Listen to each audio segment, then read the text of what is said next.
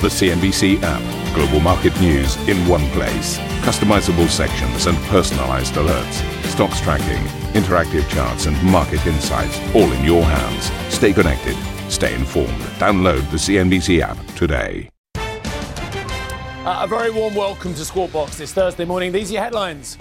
Tesla reports its fifth consecutive quarterly profit as the electric car sales accelerate, sending shares higher in after hours. The CEO Elon Musk sets his sights on more global expansion. I'm not saying for sure we would hit 20 million vehicles, but it does seem like a good goal to have because that would mean that we're replacing 1% of the global fleet per year.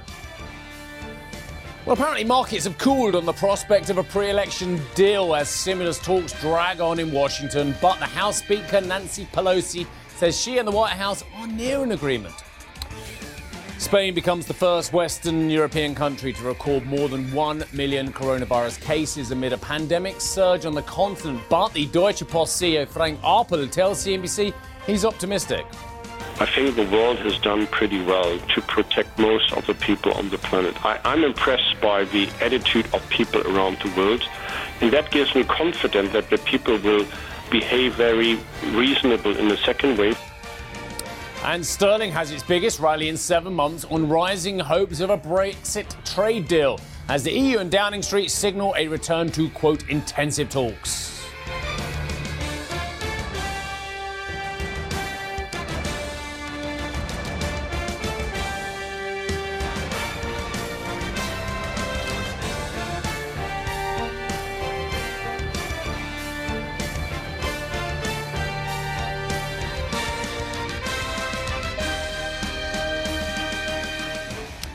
Winners and losers from the pandemic in terms of the stock market, and we've seen such a wide variety so far this week already in the European corporate reporting scene as well. I mean, we kicked off, didn't we, the likes of Logitech uh, and UBS and then strength in consumer staples, but then weakness in some, such as Danone, who just have not capitalized uh, from the surging purchase of goods. Now, ST Micro, uh, the semiconductor group, 20.7% higher year to date. A very steady performance. And in fact, I'm looking at the five year chart, which has uh, a low of this stock back in 2016 of under 5 euros per share. Now look at them.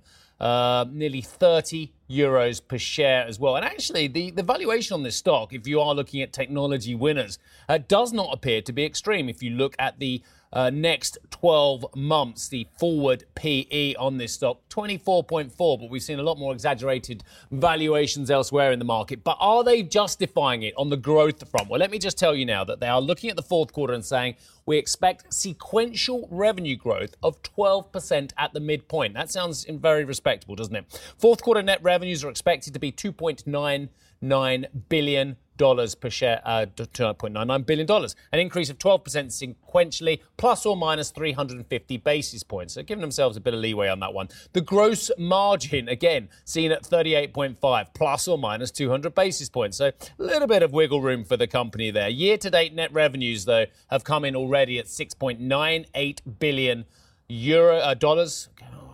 Fun, isn't it, when a company is a, European company reporting in dollars? But here we go.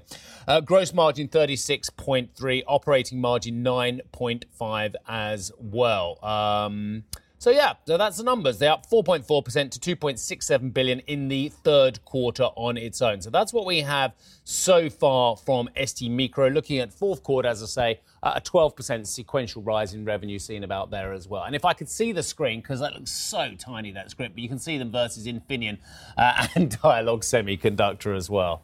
Is it my eyes or is it the screens? There's a perennial problem.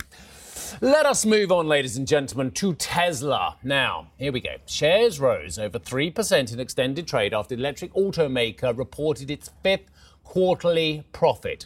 The Elon Musk led company has also confirmed its guidance for 500,000 deliveries this year. Well, I always take their delivery protestations with a pinch of salt, Arjun Kharpal, my good friend who joins us now from Guangzhou. But I have one question for you, which I'm sure you can answer, Arjun.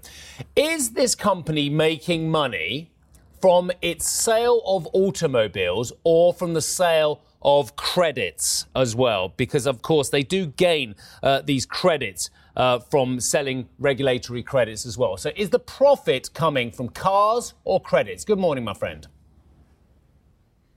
Good morning, Steve. Absolutely right. Fantastic question. Yes, I mean the regulatory regulatory credits were incredibly important and have been incredibly important for Tesla's profits over the past few quarters. Uh, now, I mean, without the regulatory uh, credits that it managed to get in this quarter, the company wouldn't have been profitable. That's uh, simply uh, how it would have been. So it is an incredibly important part of the business. It, it is it is helping them to continue to prop up. But I think the way uh, the balls in this story are looking at Tesla is again, it's a startup. I think even Elon Musk uh, referenced it as a, as a startup of many parts, uh, not just the car side, but insurance products, software, etc. And that's really how this story uh, is being seen at the moment by those bulls in the market for Tesla. It's continuing to, to uh, increase revenue as well. You saw revenue growth, growth as well ahead of market expectations in terms of deliveries in the third quarter. Over 139,000 cars were delivered. That's a record for the company, and it's reiterated its target to hit the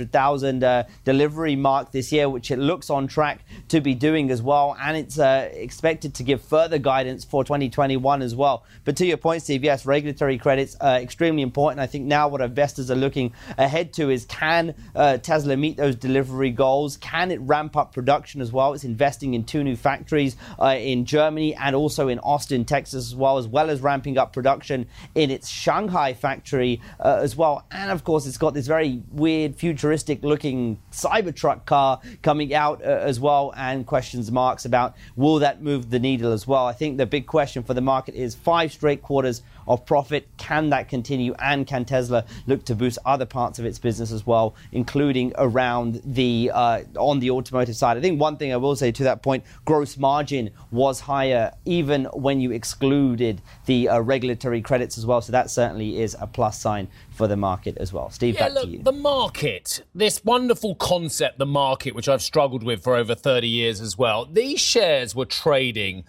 Um, well, I mean, let's get the shares up and we can show just how bonkers the, the share move is on this company as well. So, where were they trading at their low of the last 52 weeks? Let me just get that up on my screen as well. Okay, so the last 52 weeks, they've had a 50 dollar to five hundred and two dollar range. Is that right? Am I looking at the right thing? I think I am, aren't I? That is quite extraordinary. So the market, um, Arjun, is this about investors? Who are buying into the profit story at um, this electric car vehicle maker and electric motor maker, or is it a set of individuals who are just buying it regardless of valuation, regardless of how many vehicles they sell? I think the way the Tesla story, it's it's a couple of points, Steve. I think you know we, we saw that Robinhood phenomenon, of course, um, through this year, and I think you've got part of that people investing in the brand name. I, I think one of the points around Tesla is this is a premium car maker that is leading the market when it comes to electric vehicles. It's making premium products. China is a key part of this story as well, where it really is uh, continuing to grow um, here as well, despite the intense competition as well. So that's one part of the story, but also there is a sense that this, uh, as a, as one of the sort of first movers in this electric car market, Tesla's very much ahead. You've seen comparisons to say the Apple model, where Tesla's not just in control of the hardware, but it's about the software, it's around the services, around insurance, etc. These are seen as future business models as well. So there is a sense from investors here they're not just investing sort of now and because Tesla's managed to turn a profit for the last five quarters, but it's also about where this story goes as we move further into the electric vehicle space and as electric vehicles become more important. I think it's important to know it's not just Tesla as well. You're seeing some of the other electric car makers. Think about NIO over uh, the Chinese car maker listed over in the US as well. That's seen a big run up in shares as well around this whole electrification story. Okay. All right. So I, have just done a comparison between what is the best car brand in terms of the market valuation and the be- one of the best stocks out there in terms of market valuation, in terms of uh, anticipation of the, the profits that can come, i.e., Amazon and Ferrari. I don't think anyone could argue that either of those aren't highly rated stocks. And with seen as in Amazon's case, stunning potential going forward in a whole host of areas. In Ferrari's case going forward, it is the premium mark. It's proved it since its IPO. It's put a lot of us doomsayers wrong as well. Ferrari trades at 42 times forward. Amazon trades at 75 times forward. So 42 times forward, 75 times forward. Uh, and um, those are both a stunning premium to both the NASDAQ and indeed to the broader S&P, of course, as well. Tesla trades on a forward valuation. Let me just see where I can find it now. I've actually just taken it off my screen. Here we go 143 times. So double Amazon and three and a half. What are we talking? Uh, nearly four times what Ferrari is trading at. Uh, I, I, love the conversations, Arjun. You stay well, my friend, we'll talk to you later, hopefully. Talking of uh, automobile ancillary services and tyres, basically, uh, Continental uh, says it expects to post a third quarter loss amid a sweeping corporate overhaul. The German auto parts maker said EBIT and net earnings will be negative for the quarter as it tries to absorb over a billion euros of impairments, restructuring expenses. Continental had already warned profits would be lower this year as the auto sector, this is the auto sector, not Tesla, yeah, uh, battles with a fall in demand due to the COVID crisis and a shift to electric vehicles, which I find a very extraordinary thing for a tyre manufacturer to say that a shift to electric vehicles means that they're going to sell less tyres? Or maybe they're just selling the wrong auto parts, according to what those Tesla numbers look like. House Speaker Nancy Pelosi says there is a prospect for an agreement before next month's election uh, following her latest talks with the Treasury Secretary Steven Mnuchin. Uh, on a new stimulus package. The phone call between the two, we haven't told how long this one was. Every day they tell us how long it was. Uh, what was it, 40, 45 minutes yesterday, an hour the day before. Anyway, this phone call, we don't know how long it was. Between the two followed a failed attempt by Senate Republicans to pass their targeted $500 billion relief bill on Wednesday with the Democrats still sticking to their $2.2 trillion proposal. Pelosi called on the White House to help create consensus. It's up to the president uh, to convince people in his own party. But you have to also remember how hard that is because some of them really don't care to spend any more money to crush the virus, uh, to make our schools safe, to honor our heroes, to put money in the pockets of the American people that is so needed. But I'm, again, I'm optimistic uh, that there will be a bill it's a question of is it time to pay the November rent, which is my goal, or is it going to be shortly thereafter and retroactive? Are you really trading every millisecond and every point on the back of those conversations, ladies and gentlemen? it's a great couple of headlines. I, I, just tap in, you know, I tap into any old search engine. Um, there are others out there. Um, this morning and every morning, you know, I just put in US markets. So I look at the, the CNBC copy, then I see what other copies out there as well. Uh, and, and, you'll like this. So uh, on, on, the on the on the top searches on top stories on, I just literally try the same, maybe a difference in different jurisdictions. I put in US markets, and I, and I got seven hours ago and eight hours ago. Okay, so eight hours ago, US stocks climb as investors await signs of stimulus progress. That was Business Insider. Seven hours ago, Wall Street Journal stocks declined as stimulus talks continue continue. So I don't see a lot of difference between the await signs of stimulus progress and stimulus talks continue, i.e., both the headlines are saying they're going. One says we're going up, the other one says we're going down, according to Business Insider and Wall Street Journal. Both excellent publications, but you know, just telling how banal this whole thing has become that we apparently we're up or down based on the fact that continuation of cons- uh, um, consultations. Anyway. This is what we ended up doing net net on the US markets. We, we fell across the board. They weren't massive declines, but they were enough to say we're pretty much down in the mean, in the round, five out of six sessions as well. Data, again, yesterday, I mean, I'm, I'm watching the data because it's so unfashionable to do so. None of you seem to care. You look at the corporate earnings, you look at the stimulus talks, you look at Brexit, you look at COVID. You don't seem to be looking at data. Well, I do. Uh, Beige Book, have a look at it. It's interesting. It just shows steady incline of economic activity across the United States on both the industrial and the consumer front, the jobs front as well. But actually, steady improvement, no big dropping off a cliff yet. And obviously, everyone's concerned about the second wave and what that means for the economy and the spending and that. And again, I will continue to look at the evidence as I see it. And at the moment, it appears that there is a steady incline in activity. Steady, albeit. But despite that, energy was under a vast amount of pressure. I mean, the oscillation and the violence in energy at the moment is quite extreme. So we saw the energy index down a couple of percent yesterday. But what we did see was Brent and WTI both getting an absolute drubbing yesterday. Again, supply concerns, inventory build-up concerns as well. And I've said this to you before.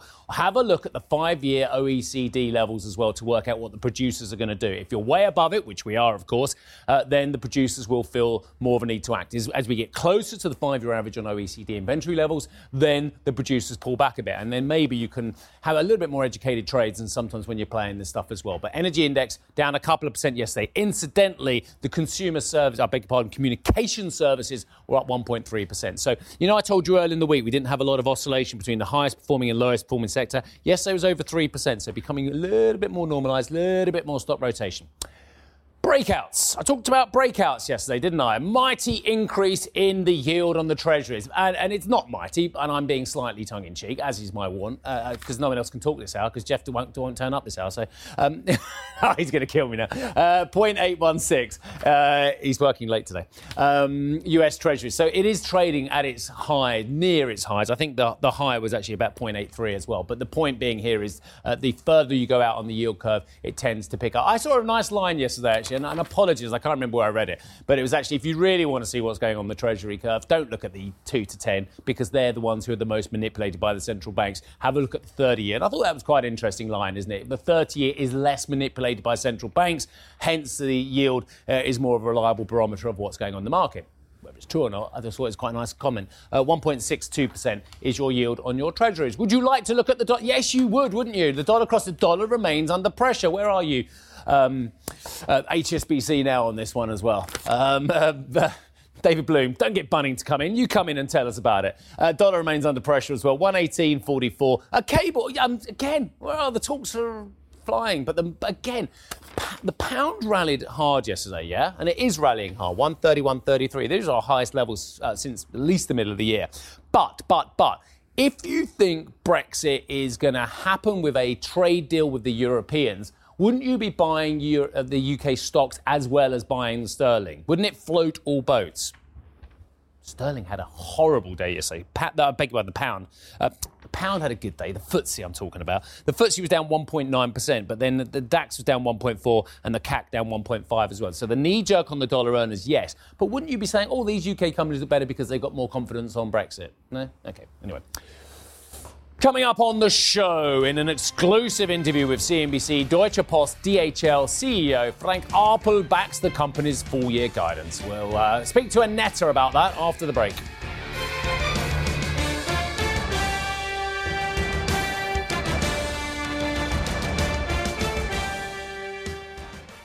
Listen to CNBC's Beyond the Valley, the podcast that explores the biggest tech news from across the globe. Join me, Arjun Kharpal, and me, Tom Chitty, every week as we bring you insights into the top stories, unpack the latest trends, and find out where the industry is headed. Now available on Spotify, Apple Music, and Google Podcasts.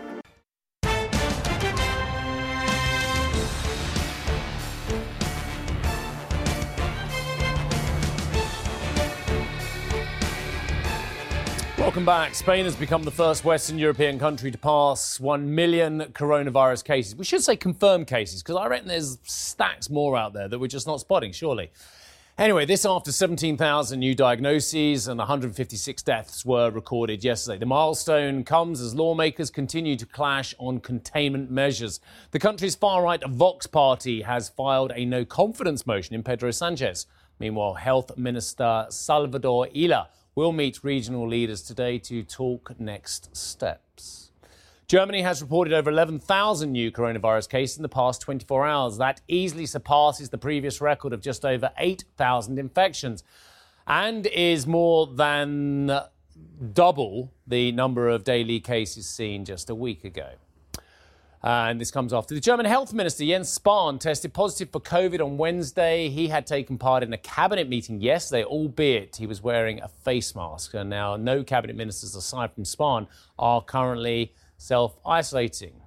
AstraZeneca set to continue its COVID vaccine trial in Brazil despite the death of a volunteer. Brazilian health officials say there are no concerns about the study's safety, indicating the subject had not received the test vaccine, but was instead part of the comparative control group. And Juliana, look, um, what I've learned about um, phase three over the years, I mean, there's a huge amount I've learned uh, this year as well. And the, this is a, a pretty much a blind survey as well for a lot of the, the, the, the, people taking part in it. But the point of the matter is, we understand, and I'm seeing a lot more details about the individual, and I don't know how much I'm allowed to say on this channel, but we understand that he was taking the placebo, albeit uh, the tragedy is this was a very young man and a, a health worker volunteer, we understand. That's right. So this news, when it officially, when it initially hit the wires yesterday, the headline spooked investors, and we saw a drop in AstraZeneca ADR shares. The news is that a volunteer in the Brazil study has died, and this news came across the Brazilian Health Authority on Monday, and they have since received a report, a partial report anyway, from an international committee assessing the trial and have deemed it safe to continue. Now, this paired with comments from University of Oxford and sources that have spoken to a variety of news agencies, Reuters being one of them, suggest that the volunteer was in fact part of the control group. So didn't take the vaccine, but instead took a placebo. So, in terms of what the University of Oxford has said, they confirmed the plan to continue the trial, saying in a statement that after careful assessment, there have been no concerns about the safety of the clinical trials. They can't say more because of patient confidenci- confidentiality. The Federal University of Sao Paulo, which is helping coordinate the phase 3 trial in Brazil, said everything is proceeding as expected without any record of serious vaccine related complications involving any of the participating volunteers. So again, all of this supporting the uh, the um, claim that the volunteer was part of the control group, not part of the vaccine group. And as I mentioned initially on the news, we saw AstraZeneca shares drop as much as three percent. That was in the ADR, given this happened late yesterday in the evening. And just to put this into context of where we stand on the AstraZeneca trial overall, we are still waiting for the U.S. trial to resume. You'll remember back in September when we did get news that a patient had fallen ill here in the UK AstraZeneca had to halt the trials globally. They have now resumed in the United Kingdom, in Japan, in South Africa, in India, but they haven't resumed in the United States. So we're still watching that closely and waiting. Uh, AstraZeneca CEO said back in early October that it did expect the US could resume this year, which would keep them on track to. Um, seek approval should the results come back positively, but that is really the next hurdle that investors are watching. Steve? Thank you very much indeed for that, Juliana. Right, uh, Deutsche Post DHL CEO Frank Appel has backed the German logistic company's plan to invest 2 billion euros in digital technology by 2025. Speaking with uh, our own Annetta, Appel played down concerns over the pandemic, saying demand is beginning to recover. Well, Annetta, for a logistics company, I don't think demand ever went away, did it? Well, actually, demand dipped slightly um, right in the crisis when people just were shell shocked and didn't shop anymore. That was also affecting DHL. And then um, that was also the time when they actually uh, corrected their guidance because they had a guidance in place like from last year, October last year, their 2025 strategy. And they updated us um, in October with a new uh, target of uh, EBIT which should be higher than 5.3 billion euro by 2022 in case we see a V-shaped recovery. I think it's an interesting guidance because it clearly depends on which kind of a recovery we are going to get. And that's also why it's so interesting to hear from uh, Mr. Appel himself uh, what he thinks about the outlook for the economy given the resurgence in cases. But he is not actually really downplaying it, but he's, he's saying that uh, people seem to be very adaptive to the crisis and they're not as shocked as back in spring that cases are on the rise. So take a listen of what he said about the outlook. What do you think the recovery will look like? This is, of course, unfortunately not predictable at the moment. And we said our guidance is depending if it's U, or L, L shape. Um, I have not more foresight than a couple of weeks ago, but at the moment, with the second wave, we probably will move more in a U-shaped direction, even if I wish still for V-shape. On the other side, there are some encouraging signs. People are still continuing to consume, and it is a, a demand-driven crisis. And if you see that car producers are now selling more than previous year, you know that's encouraging. So it's very much dependent on how consumers will behave in the next three to four months. At the moment, it looks like you know that they behave more in a way you know world is moving on you know let's protect myself and i will consume um, as well. So that we get see the same economic downturn as we have seen in the second wave is very unlikely. So it will be something between a v shape and u shape that's probably what we currently can assume so one thing is clear: Deutsche Post, uh, with its DHL arm, is clearly a beneficiary of the current crisis, with um, delivery volumes hitting another record after another record. And also, what he thinks is that the holiday season will actually be most likely the best for them holiday season ever because more and more people are ordering online, and that trend will not reverse most likely also when Corona is going away. Thank you for listening to Squawk Box Europe Express. For more market moving news, you can head to CNBC.com. Or join us again on the show with Geoff Cutmore, Steve Sedgwick, and Karen Tso, weekdays on CNBC.